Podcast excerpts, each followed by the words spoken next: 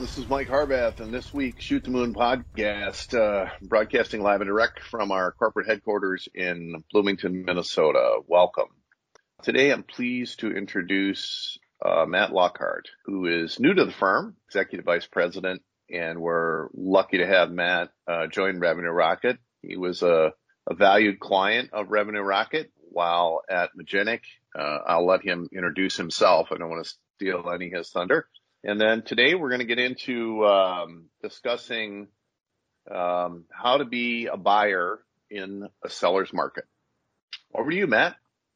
Well, thanks, Mike, and I'm uh, I'm extremely excited to have joined the firm. You know, Mike and I go back about 15 years when we started working together, and have uh, directly had the opportunity to you know, have a great deal of success in working with Revenue Rocket. So joining the firm is uh, a real feather in my cap. Uh, just a little bit of background, about a 25 year industry vet in the IT services industry, most specifically with a firm called Magenic Technologies, where most recently I was the executive vice president of strategy and business development. So all the things that Revenue Rocket helps customers with, growth strategy advisory, M&A advisory are the things that we did at uh, at Magenic. So again, super excited to be part of the firm at an exciting time in the uh, M&A industry. Thanks, Matt. Yeah, that's great. So today we're going to talk about how to be a buyer in a seller's market. I think you've, if you listen to these podcasts, um, recently we've talked a lot about how now is a seller's market. Um, but what we haven't talked a lot about is, you know, how how being a buyer now uh, could be very smart um, in a market that's consolidating, and how to best do that, and how effectively to do that. Um, many people think that uh, um, you know they just don't even want to try to be a buyer in a seller's market, thinking that valuations are high and doesn't make sense. There's a lot of competition for deals, et cetera. But we think you know, a little bit, a little bit counterintuitive, but we think it is a great time to be a buyer.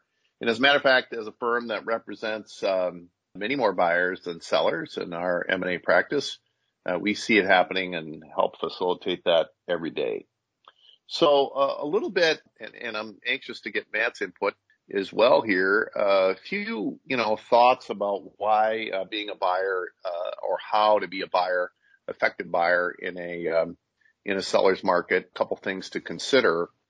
You know, one of those certainly is to make sure that you have a clear uh, idea of what you want to acquire. You know, we call it the ideal prospect profile. And all deals need to line up strategically, culturally, and financially to really, you know, work. And uh, I think where a lot of buyers kind of, um, you know, miss the boat, if you will, is they become too opportunistic and they look at doing deals um, that come to them that are oftentimes represented by sell side brokers. And they look for a way to fit that into their strategy. And the problem with that is that it's never going to quite fit exactly, right? Uh, very unlikely that a sell side broker is going to bring you a deal that's going to exactly fit your strategy by size and by offering and profitability and, you know, all that stuff. You're far better off saying, Hey, I'm going to proactively go find that. Um, and so, you know, we strongly encourage anyone who's going to uh, embark on a buy side initiative to really have a clear ideal prospect profile or an ideal seller's profile uh, in mind as they begin to, you know, embark on that journey. Um, certainly another uh, aspect of that of being um, a buyer in a seller's market has a lot to do with how do you get ready, right? How do you how do you become ready to do a buy side deal? We get a lot of questions from folks about that, you know, every week. You know, geez, how do I know when I'm ready to buy a company? And should I focus on buying a company larger than myself, smaller than myself? How do we finance the deal? You know, readiness has a lot to do with your own housekeeping in the business. And what I mean by that is how do you actually do this in a way that, um, you know, helps your business? And so you need to be in a position with little debt. Uh, you need to be in a position with, um, you know, thinking about how you're going to finance a deal. And you need to, um, you know, really think about, and this is back to the strategy piece, you know, the one plus one equals three. How does it, how does that deal really accretive to your strategy? Uh, and with that, I'm going to turn it over to Matt for some, uh, more real world, closer to the ground, uh, advice, uh, having just come out of a, a very successful, uh, run at a very successful firm. Uh, what did you guys think about when you were uh, at Magenic, uh, when you did buy side? And I know you facilitated many of those deals in your own experience. And, and what advice could you give our audience now, Matt? Yeah, I, want to go back a little bit to that ideal prospect profile. And one of the things that we found is that, you know, when working with a firm like Revenue Rocket and doing that outreach process, the tighter that you can you know, be about that ideal prospect profile, the more successful that outreach is because it really demonstrate to a potential seller who, you know, they may not even have thought of selling at that time, that there's a real reason to talk, that there's could be a really ideal fit with an acquiring firm. And so just can't stress enough how, you know, how strategic it is to get that ideal prospect profile down. And you know, yeah, as you said, Mike, even in a seller's market, um, that doesn't mean there aren't great opportunities. I mean, you know, it's a, it's almost like that success breeds success mentality. When there's a lot of activity, it's easier to get people to, you know, sort of open up and uh, and think about the possibility of where that one plus one can equal three or four or five, right? In that uh, in that multiplier. So, so no, I think that uh, it's really important that you work with a firm that understands how to get that that ideal prospect profile. Um, you know, get it done right. Yeah, for sure. You know, and that brings us to kind of an interesting point. You know, there's a tremendous number of M&A advisors who are uh, do predominantly sell side advisory, meaning they represent companies for sale. And the motions that are required to be a competent sell side advisor are very different than the ones to be a competent buy side advisor. And so when you look at the market and you're thinking about hiring an M&A advisor, and we'd strongly recommend that you do so, um, you know, there's a few considerations to think about. Um, one, certainly on the most basic level, is that you're, you know, hiring someone to help you acquire that firm, one that has built the infrastructure of research and outreach and and analysts and analytics and um, you know has the experience to really you know do what's needed. Um, and I know Matt, you have some opinions also about um, you know, you talked to a lot of M&A advisors when uh, in your past and had to select a few. So, you know, what were some of the attributes that you thought were important uh, when you did that?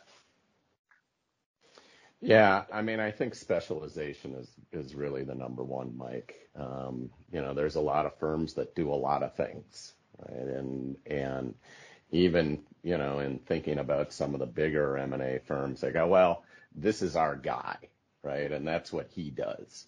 Yeah, but that doesn't mean that the cultural of the firm is really built around a specialized market, right? And and so I think that you know from my experience that's been the number one thing. And you know obviously the connections made when you're you know when you're specialized in a in a vertical market, um, you know those things last, right? And that reputation is known. And so specialization, I think, is is really number one. And then, you know, I've I from my experience, you really get a feel that you know you're being well taken care of. You're being advised. You're not just being represented. You're being advised in terms of how to position yourself, how to position your firm, how to position your goals, and um, and you know that that can only come through experience. Yeah, for sure. I think that's a good observation. You know, certainly uh, in our own experience, we found that to be the case because, you know, as a firm that just works with IT services companies, you know, the relationships that we've created over 20 years have certainly served us well. um, and and being able to put transactions together. Um, you know, we certainly know a lot of uh, firms. We know a lot of the people that listen to this podcast and consider them friends, uh, personal friends, and friends of the firm, and that has uh, helped us, I think, further our mission uh, to be a true advisor in the space um, and be one that is um, not just representing uh, our clients uh, in a more vanilla way. I would, uh, you, you, know, know would Mike, also go ahead, Matt. Did you have yeah, something else? I was else? just going to jump in for a second, Mike. You know, one of the things that you know we've experienced together, right, is, is sometimes you think that you're ready to be a buyer, right, and you're you know you're all gung ho, yet you're really not, right? It you know there's some things that need to be done you know, within your own business. And so, you know, talk about a couple of your experiences where somebody came forward and said, Hey, I want to get, I want to go do some buying, but you really actually needed to do some strategy work with them. Yeah, that, that's happened quite a bit. I, I can tell you that, um, you know, the first step that any buyer needs to look at and to be ready, uh, really has to have they have to have a clear, you have to have a clear strategy of your own, um, growth strategy, one that's working, frankly.